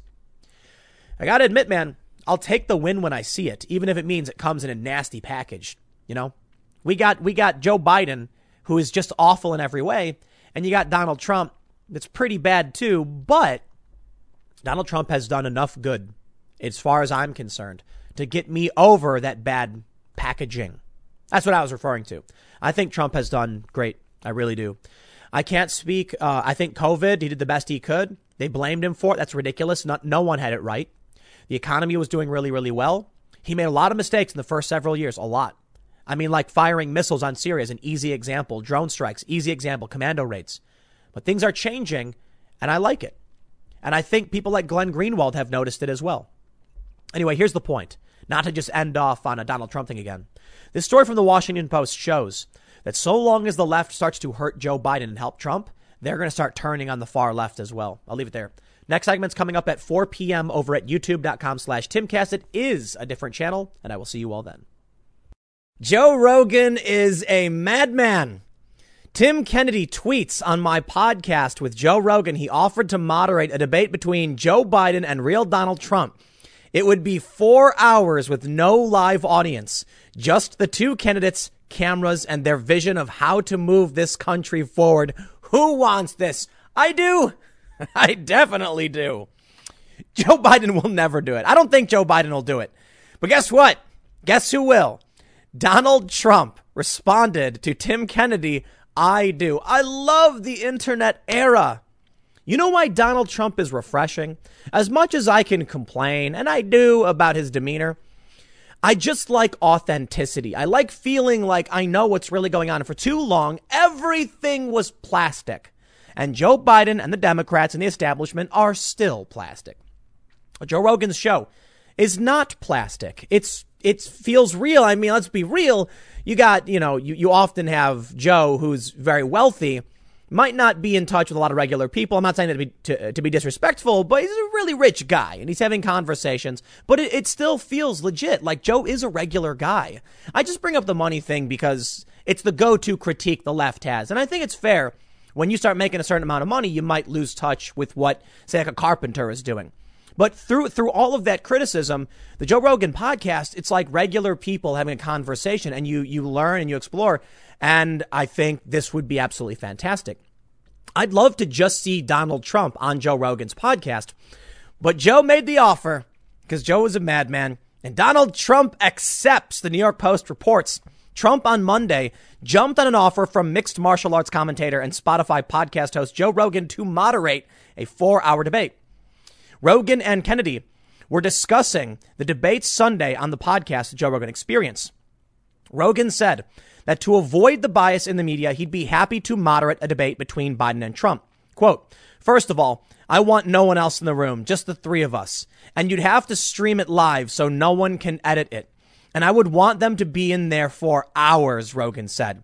If they wanted to do that, they both wanted to come here in Austin and sit down and have a debate. I would 100% do it. We need to make this happen. Donald Trump has said yes. Okay, at the very least, we need a pressure campaign on Joe Biden. So what do we got to do? Hashtag, hashtag Joe Biden, go on Rogan with Trump or whatever. I don't know. You guys come up with something. I have no idea. All I know is I want it to happen. Joe's made the offer. Trump said yes. Biden, where you at? Come on over. Here's a quote. But I don't think that Biden can handle it. I think Biden is like, I think he's, I mean, people get mad at me for saying this. I think there's something wrong. I don't think and I don't think there's something wrong because I'm guessing or because I'm pro Trump. I've seen him fall apart, Rogan said. The two candidates have agreed to three debates with the moderators selected by the Commission on Presidential Debates. The first debate will be held September 29th in Cleveland, the second, October 15th in Miami, and the third, October 22nd in Nashville. The moderators are Kristen Welker of NBC News, Steve Scully, the political editor of C SPAN, and Chris Wallace from Fox News. I'd love to see it happen, man. I want to make it happen. What do we got to do to make it happen? Because I tell you this, it's probably not going to happen. And I think Joe recognizes this. Now, right away, Joe being critical of Joe, uh, Joe Rogan being critical of Biden, I'll use their last names, is already going to sour this because you've seen the clips from Joe Rogan before. And, and one of the most notorious and one of the most epic analogies ever given is that Joe Biden, like voting for Joe Biden would be like, taking a flashlight with flashlight with dying batteries and going on a long hike in the woods, it's not going to work out. And I think that's absolutely apt. Now, Rogan having said this, why would Joe Biden want to do it? I mean, listen, it's already hard enough to get Joe Biden to pop his head out from his little basement. But is he going to come on a show? I mean, to be fair, Rogan has been very critical of Trump. And I think, to be honest, I, I wouldn't necessarily say equally, but on par in some respects. Joe uh, Rogan has had people on his podcast who have straight up said that Trump is not viable, is unfit, and things of that nature. In which case, I think this would be the best presidential debate we have ever seen. Because think about it. Now, you, you, well, I'll, I'll say this: you'll have a regular conversation. You'll have Trump saying his thing, but you'll also have Joe fact checking in real time. How about that? And I think that can make, that can be bad news for Trump. So it's a good, it's a good reason why Joe Biden might want to consider doing this. But I got bad news for y'all. I got bad news for y'all. Sam Stein. Sam is the Daily Beast. He, he does, uh, he works for the Daily Beast MSNBC newsletter. Uh, according to his Twitter bio, he says this. ABC notes that while Trump agreed to do a town hall, it was unable to find a date to do one with Biden. Whatever one thinks of the candidates, Biden's reluctance to do more media is wrong, especially because it's one of the few mediums for voters to see question him during COVID. Sam goes on to say, and yes, he's doing a CNN event tonight. But if you think Biden has been widely available to the media, then you're deluding yourself. He said, sorry, Thursday, I'm tweeting while on hold for 50 minutes, now with Xfinity. And Matthew Yglesias says, why is it wrong? Some others said, uh, he's, Sam Stein is repeating Trump's campaign meme about Joe not going out in public. Welcome to 2016, but her emails. Young Americans for Biden. Look at this. Young America, Young America for Biden and Harris. Is that a joke? Said he's doing a CNN town hall on Thursday, Sam. Sounds like a disgruntled reporter whining he hasn't gotten an interview. Joe Biden may be doing an interview, okay? But it sounds like a reporter accurately calling out ABC is trying to get Biden and Biden limits his press. You know when Biden goes out, you know he does? He goes to these rooms and he stands at a podium and there's like four people in front of him. That's it's, it's like no, I think they're doing this on purpose because they know no one's actually going to show up. There was one event where one guy, one guy shut up for Biden. One, one. Have you seen the Trump videos of the people running in full speed, screaming and yelling and they're dancing? Man, people love Donald Trump. They love this guy. You know why? That's what I was saying earlier about plastic. Joe Biden is not only a plastic politician, he's a, he's a tired plastic politician. How long has this guy been in office? 47 years. I hate it. I hate it. I'm sorry, man. You know, I was thinking about this debate thing, this this you know Joe Biden and and and um and Donald Trump on Rogan, and I just realized, look, they give they give Joe a teleprompter. He'll never do this. But also, you're asking someone to step into an into an arena that they've they've never even they don't even understand. I remember that video. There's a video of like Hillary Clinton and she's speaking to a crowd in Alabama or something, and she puts on a southern drawl, like twang or whatever. She's like, you know, when I come down to Alabama, and people are like, yo, we know what you sound like, Hillary. you do interviews all the time. You don't have, you don't have a, dial, a southern dialect. What are you doing? What she was doing was lying because the politicians like her and Biden come from a generation without the internet. They don't understand the internet. They don't understand why they would sit down and have these conversations. It, it, it would not work out. It wouldn't. I got to say, though, I got to say, Joe Biden might do it. He might. So we got to mount that pressure campaign. We got we got we got to figure out how to get him to do it because I'll tell you what, it would be the most watched thing ever. No joke. We got to make this happen. I don't know how to, I don't know how to make it happen, but think about it. This would probably be the highest rated thing ever in, in, in, in, in television broadcast history. I'm not even messing around. Ever. I know. I'm thinking about like the moon landing and stuff. I, you're going to have every Biden person, every Trump person. There's not very many. There's not very, very many Biden people. You're going to have all the Trump people and all the anti-Trump people and the little tiny bit of Biden, Biden people and everyone else in between wanting to hear a real conversation moderated between two political uh, uh, uh, opponents. Whatever happens now, I, I demand that, that moving forward, 2024, we get an actual raw, sit down, unedited conversation. Raw. You know the problem is with these these debates? They're not really debates. They'll be like, Mr. Trump, here's a question that makes you look bad. You have 10 seconds. And then Trump will be like, oh, come on, 10 seconds, time's up. Biden, can you answer? You have five minutes. And then Biden goes off. I know it's not really that bad. But we've seen what happened to the DNC. Remember when they cut off Yang's microphone? Do you remember that? He's mouthing words, but no sound was coming out. And here's my favorite joke. You have any idea what Donald Trump would do if they cut his mic off? I would love to see it. Because he's going to be at the podium and he's, you're to see him going like this, like mouthing and like doing his finger and, you know, talking. And then he's to look down and look confused. And he's to lean over and grab someone else's mic. Excuse me, excuse me, my microphone is not working. I'm trying. No, no, no. The microphone, it would be incredible. But that, that attitude, that Trump grabbing the mic and being like, no, that's why people like him. He won't be pushed around by this plastic establishment.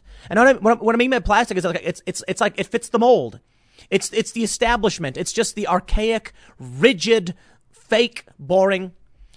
Every single time you see a press release from a politician or a corporation, you know exactly what they're going to say. We are so sorry for this, that, and this, and we don't, blah, blah, blah, blah, blah. Now, I want to hear, I want to hear truth. I want to hear at least as close as we can get to it. You ask Donald Trump a question. What about the, you know, this nuclear missile and that nuclear missile? And Trump just goes, you know, there's some things I can't talk about. I'm just trying to be real with you. Uh, top secret confidential stuff. I can only say certain things. Unfortunately, I just, it's the best I can do. It's like, oh, okay, I understand that. Not none of this canned garbage response. All right, all right, all right, all right. I'm excited.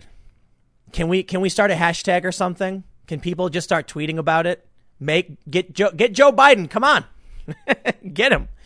All right, all right, all right. I'll leave it there. I got a couple more segments coming up in a few minutes. Stick around, and I'll see you all shortly. Former fans of the NFL have had enough. The social justice, the politics is not what sports is supposed to be about. I read this great article by Jason Whitlock. It was, it was great. It said sports unified us. It brought us together. You didn't need to talk about policy. You just talked about that guy. He threw that ball and then he ran and then he ran past that thing and then he won. Woo! That was it. It was unifying. It was simple. I'm, I'm exaggerating sports, but we could all sit down and just watch it and we would have silly mock rivalry like, oh, your team's no good. My team's better. But at the end, you'd yeah, sometimes people would fight, but you'd have a beer, you have pizza. Well, then they brought politics into it. The first thing I want to talk about before I get into all these examples of former fans of the NFL, like torching flags and stuff, look at Mr. Colin Kaepernick. Kaepernick takes aim at NFL propaganda. That's right. He calls what the NFL is doing propaganda. Aw, they didn't sign you and now they're engaging in the protest? You must feel real left out. You got FOMO. No, it's grift. They, they, they picked it up for him. And now what's his value? Kaepernick kneeled. Congratulations. Made, he was an average quarterback according to a bunch of outlets. I don't know much about football. That's what they said. Nobody wants to sign him. Nobody wants to hire him. And then uh, he does this activism thing. Now he's got a massive contract with Nike and he's rich. Congratulations, buddy. You made it. But guess what? His thing ain't his thing anymore because the NFL is engaging in mass protests now. Look at them all standing together in unity for Black Lives Matter, taking a knee, everybody. Sorry, Cape, Cape, Cape, Cape, Kaepernick, whatever. You don't matter. You don't matter anymore. You're out. The league has adopted what you told them to do, and you have no right to call it propaganda. They're doing what you wanted them to do. Oh, but is he calling it propaganda? Because uh, it's not him. That's right. They could have signed him. That would have been the true gesture to give him money, right? Now that they're all taking the knee and agreeing with you, you call it propaganda. I love this timeline. Well, here's the real story. NFL fans express their anger at the politicization of the league as teams kneel for the anthem or stay in locker rooms to support Black Lives Matter on first Sunday, while Colin Kaepernick slams the NFL for propaganda. Poor baby. With much of the league opening the season in empty stadiums amid the pandemic on Sunday, players knelt, locked arms, raised fists, or stayed off the field entirely as the Star Spangled Banner and the Black Anthem Lift Every Voice and Sing played before kickoffs. Let the NFL go. Let it go. I'm not a fan of the NFL, never really was, so they're not really losing anything from me, but if you found your if you were a fan in the past, you should say bye-bye today. It's it's done. Okay? You can't let them do this. You need to stand up for what you believe in.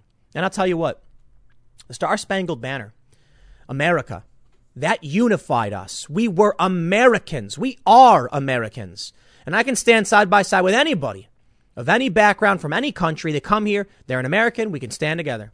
And we can stand together as humans too. I think that's a unifying principle as well. But in America, we have something many countries don't. We actually have equality under the law. And now they wish to take it away and desecrate or insult the flag. Look, you want to take a knee during the Star Spangled Banner. I actually, I, I think it's funny that when Kaepernick first did this, it was it was viewed as a sign of disrespect, because I view it as a sign of fealty. You're you're you're bending the knee. You know what I mean? But I guess what they're really doing is bending the knee to the ideology that hates the flag, and that's what they're doing now. And that's why they're now playing "Lift Every Voice and Sing." Dude, the American flag is for everyone. Everyone. It's funny that they had to make something special. They say that the gesture has provoked strong feelings among a segment of fans who were already unhappy when players knelt for the, for the national anthem, which started when former San Francisco 49er quarterback Kaepernick first took a knee in 2016. The issue has since been further aggravated after the NFL said they would add Lift Every Voice and Sing before all opening games of the 2020 season. Oh, cringe! It is so cringy! This, this is so ridiculous. NFL is a total S show with their crossing over into politics and social justice. Nobody wants to see that S, Roger Goodell, and your ratings will soon prove that exactly to be true. Dumb A. All right. The NFL is done. End racism is written at the NFL end zone. WTF is, is the scenario where a racist sees that and addresses his issues. That's just the laziest performative BS. Scumbags NFL kneel for the anthem. F the Ravens, no more fan. Here's a quote. I think the NFL is taking a big misstep in making their products not about the game of football and making it about the political agendas of some of its players. Green Bay Packers fan Andy Dufresne of Marinette, Wisconsin said to the Green Bay Press Gazette, the proof is in the pudding, and the pudding they are about to serve up is not going to taste very good to a lot of loyal fans. In a recent poll by the Washington Post, 56%, excuse me, 56% of Americans said they believed it to be appropriate for athletes to kneel during the national anthem, with 42% saying it was inappropriate. You can see they're raising the fist. See, you know, you know the issue I take with the fist is? When they raise the fist, fingers forward, it's actually what the, it's actually used by communists. The fingers together show strength, right? That's why I, they're, they're, they're, what they're doing is, eh, you know, it's essentially far left. It, it's literal, it's literally far left. They say on Sunday, NFL fans on Twitter expressed their upset at what they had been witnessing in stadiums across the country. Many were unhappy at the apparent crossover of politics and social justice into the game. And I read some of these already. One Denver Broncos fan posted a video of himself setting fire to his Denver Broncos flag. Loved watching my Broncos, but I love my country more. To hell with the NFL and players. God bless our troops and God bless America. And there you go. This dude right here wearing a Trump hat, pouring the Broncos flag, putting on a grill, splashing it up with some lighter fluid, and he let her rip. Now, this is very different from what we saw when Kaepernick first took a knee. A lot of people were well, actually, it's, it's, it's similar in a sense. They're destroying their, their, their fan symbols. That's important. When it was funny when people are like lighting their shoes on fire. It's like, dude, those are shoes. You wear them. You know what I mean? But now we can see that people are saying, I look, they already own the product. I do think it's kind of silly to destroy a functional product like a shoe or something. This is a flag. This Broncos flag represents the team. Burning it, okay, that makes sense to me. Even if he bought it to burn, because the leftist does it with the leftists do with American flags too. You want to burn a flag, by all means, I get it. It's a symbol. Well, there you go. USA greater than NFL. Love my country more. God bless our troops and God bless America. This guy tweeted, I was watching the Pats Fins game. All was well, that is, until the sideline reporter started talking about social injustice and Black Lives Matter. That's when I tuned out. Keep politics out of sports, please. This guy said, I see the players stood for the black anthem, whatever it is, and knelt for our national anthem, only real one. So if hope never, hear it in person, I know what I will kneel. I know that I will kneel to the black anthem. Wow. Isn't that crazy? putting Black Lives. I'm just so sick of all of this. These disgusting, vile, disgusting people. This is, it, eh, eh, look, you want to support a cause. I get it. This is corporatism. This is literally what they've been describing as blackwashing. Or, or, or, and then there's like rainbow washing. The idea is they're trying to pretend to care. It's sickening. It's vile you would kneel for the national anthem. Why? For no real reason. You don't care about the cause or the ideology. You just want to pretend like you care about something popular in the media. You know what? I hope all of the fans who all of the people who don't like this, you need to stand up and say no. Say no. Call them. Tell them you're out. I, you know, I'm not a fan of this. And we'll see how this plays out when it starts, when, this psychosis starts entering skateboarding. Cause I'm a skateboard person, man. And I've already seen the signs of the stupid, the, the, the stupid ideology. But I'll tell you what I've been really surprised by. A lot of skateboarders seem to be red pilled for back for, for lack of a better term. Red pilled. I've seen some posts from some skateboarders and I'm just like, wow. Cause you know what? Some people recognize, especially here, here's the thing about skateboarders. We travel all over the world. When, when skateboarders get the chance to, they travel, they want to sightsee, they want to skate, they want to explore, find new things. You go to these other countries, you realize how great it is here in America. You realize we got problems. But if you're a regular, rational, libertarian type person who wants to be left alone, you don't support this. This is what they, they don't understand. They are putting up a, a, a message of authoritarianism, psychotic, racist authoritarianism. And I think it's disgusting. The, the people who promote this stuff are avowed racial supremacists. Clay Travis says the Ravens stood for the black national anthem, and then most of the team kneeled for the national anthem. That, my friends, is a really bad look. One person responded, I wouldn't know because I'm never watching football again. Woo! I love, I love my country. I hate the NFL. Yep. Yeah. I'm not going to watch. You know what I'm going to do? You know what I'm going to do? If I ever find myself at a sports bar and they're playing football, I'm going to ask them, can you turn this off? I don't want to watch it and I don't want it on. And if they say no, I'll say, I'll go eat somewhere else. I, I don't care. You know, I'm not about cancel culture or boycotting stuff. Um, it's never been my thing. But this is corporatism. All right, it's much worse than uh, than regular old cancel culture. It is them smacking people in the face, even as the fans say no. They just keep doing it. Why? Because they know they can disrespect you. They know they can knock you to the ground and piss on your face. And what will you do? Thank you. Thank you. Yeah, well, I'm sick of it. And how many of you are going to be sick of it? How many of you are going to say no to this? I'm done. You know, well, like I said, never been a fan of football anyway, but I used to tolerate it. I used to go to Super Bowl parties. No way. No way, dude. Keep your garbage out of out of entertainment. You want to get serious, get serious. This ain't it. I'll leave it there. Next segment's coming up in a few minutes. Stick around and I will see you all shortly. A reckoning is upon us. For the Democratic governors who unconstitutionally locked down their states, you will now face a reckoning. And the first 400,000 sign onto ballot drive to repeal Michigan governor's emergency powers. That's right. Gretchen Whitmer, a Democrat. She got a lot of flack for the things she did in Michigan over COVID. And now 400,000 people want to strip her of her emergency powers and all governors moving forward. Good. They shouldn't have these powers at all. But the big breaking news Pennsylvania coronavirus restrictions deemed unconstitutional. Federal judge rules. It marks a win for businesses struggling to stay afloat amid the forced shutdown. Glad to see it.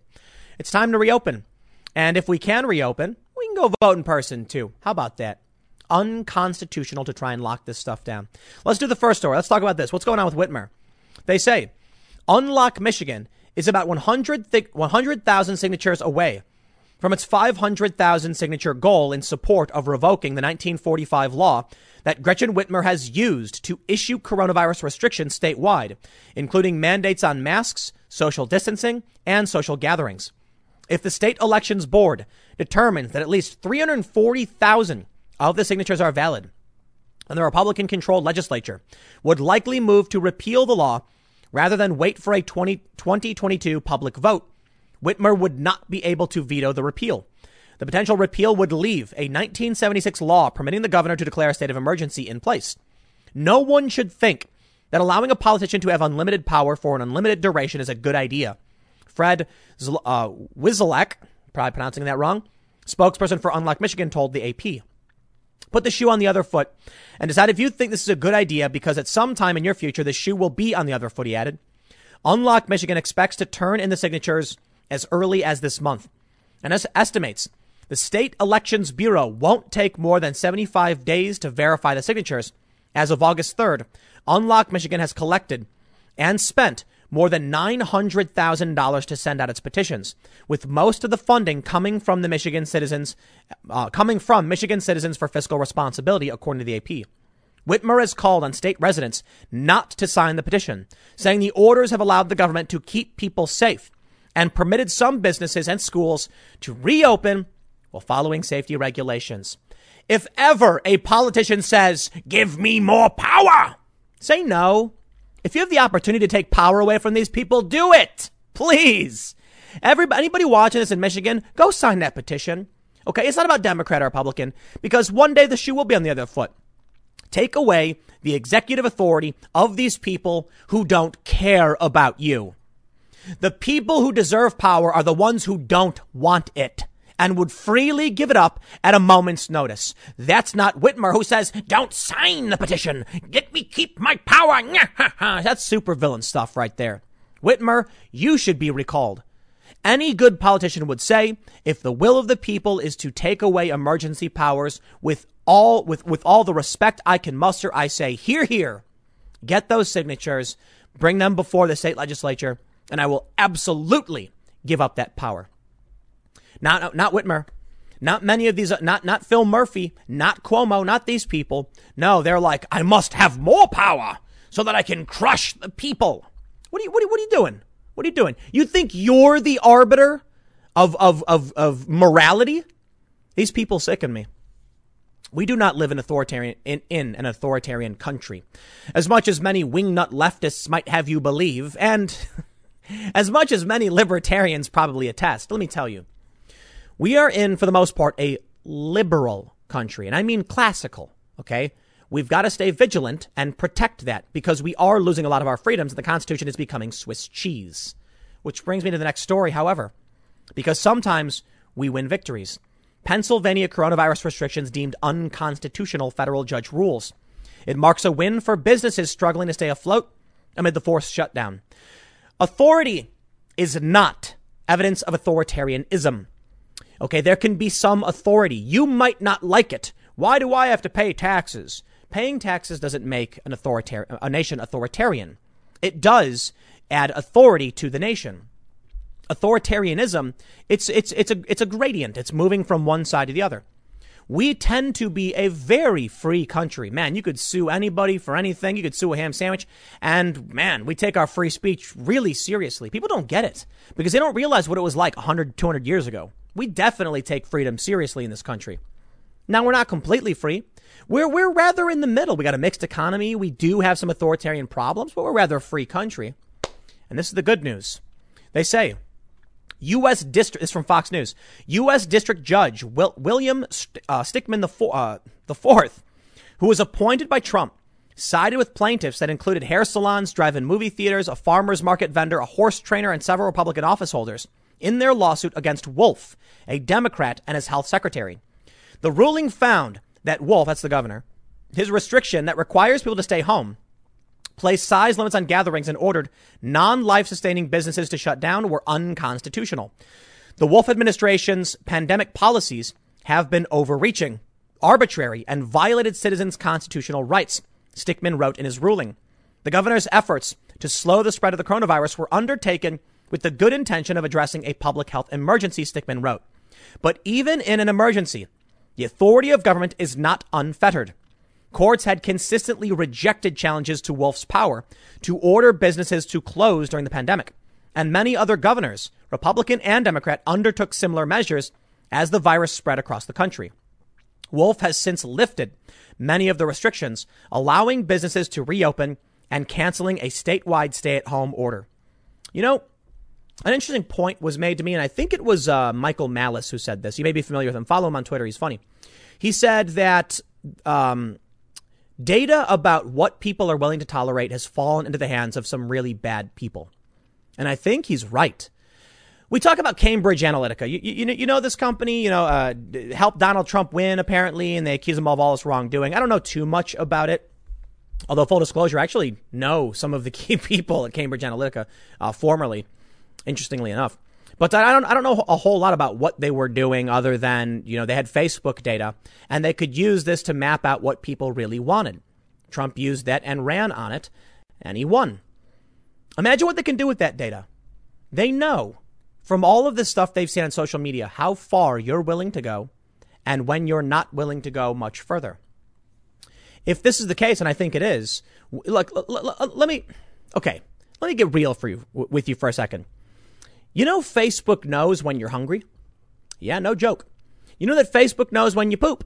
I am not joking. They do. There's a really crazy story. about a guy who got uh, some flyer in the mail. It was to his daughter, actually. And it said like maternity clothes and stuff like this. And he got really angry and he apparently called them complaining, like, why are you sending maternity stuff to my daughter? She's too young. And apparently the, the, the, the company said, we just, it's, it's, it's be, because your daughter's pregnant. Turns out, I can't remember exactly what the story was, but the, but the, uh, the AI knew based on the things that she had been searching for, which includes like, I'm not talking about baby clothes. Like, sure, you go on Google and say, I need baby clothes and diapers. They're to be like, okay, you're pregnant or you're having a kid. But if the woman searches for something like, I woke up feeling sick, you know, I, I was out late last night, nearest grocery store for prophylactics, things like that, they're like, bing, guess what? We know eight months ago she said this, and then, you know, several months ago she said this, and today she's saying this, she pregnant. And so they sent out the mailer.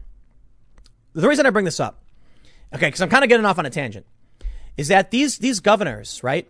This guy Wolf, he instituted a whole bunch of things that were unconstitutional. They get sued and he goes, oh, well, you know, we'll lift them now. Think about what they can get, get away with. We have to spend time going through the courts while they implement unconstitutional edict and arrest people. And then we got to deal with months of going to court. Yep. And therein lies the problem. If they have the data where they know they can do this and get away with it, well, then what do we do? Because is it reasonable then to overreact, to react very early because we know that they're trying to play dirty games? Or is that unreasonable? I honestly can't tell you. I can just tell you that if they can use data to help somebody win, they can use data to control you, and they probably are. Think about what YouTube does. I got no idea why YouTube allows my videos to exist on the platform, and why is it that YouTube recommends it so often to all of you? I don't know. I must say things they like. I have no idea what that is because I'm calling them out even right now. But for some reason, maybe it's because they're not nearly as authoritarian as, as we think they are. I mean, let's be honest. If I can make a video where I'm like, here's how they're cheating and why, and why I think they're cheating, and it still gets through to you, it says that we're actually okay for now. But we definitely need to watch out for this because the censorship is a real problem. Data manipulation is a real problem. And they will do everything to control what they can. We've heard it from them. They think they can sway elections. They know they can. They will. I think we better take it seriously and watch out for this stuff. Now, as for all the COVID stuff, the reckoning is coming for these Democrats. You're not going to get away with get, get away with this. And Cuomo and, and, and these other governors that put sick patients into nursing homes, in my opinion, they need to face some kind of penalty, some kind of legal action. I don't know what it is, but um, I'll just put it that way. You can't just get away with killing all of these people. I'll leave it there. Next segment's coming up tomorrow at 10 a.m. Thanks for hanging out, and I will see you all next time.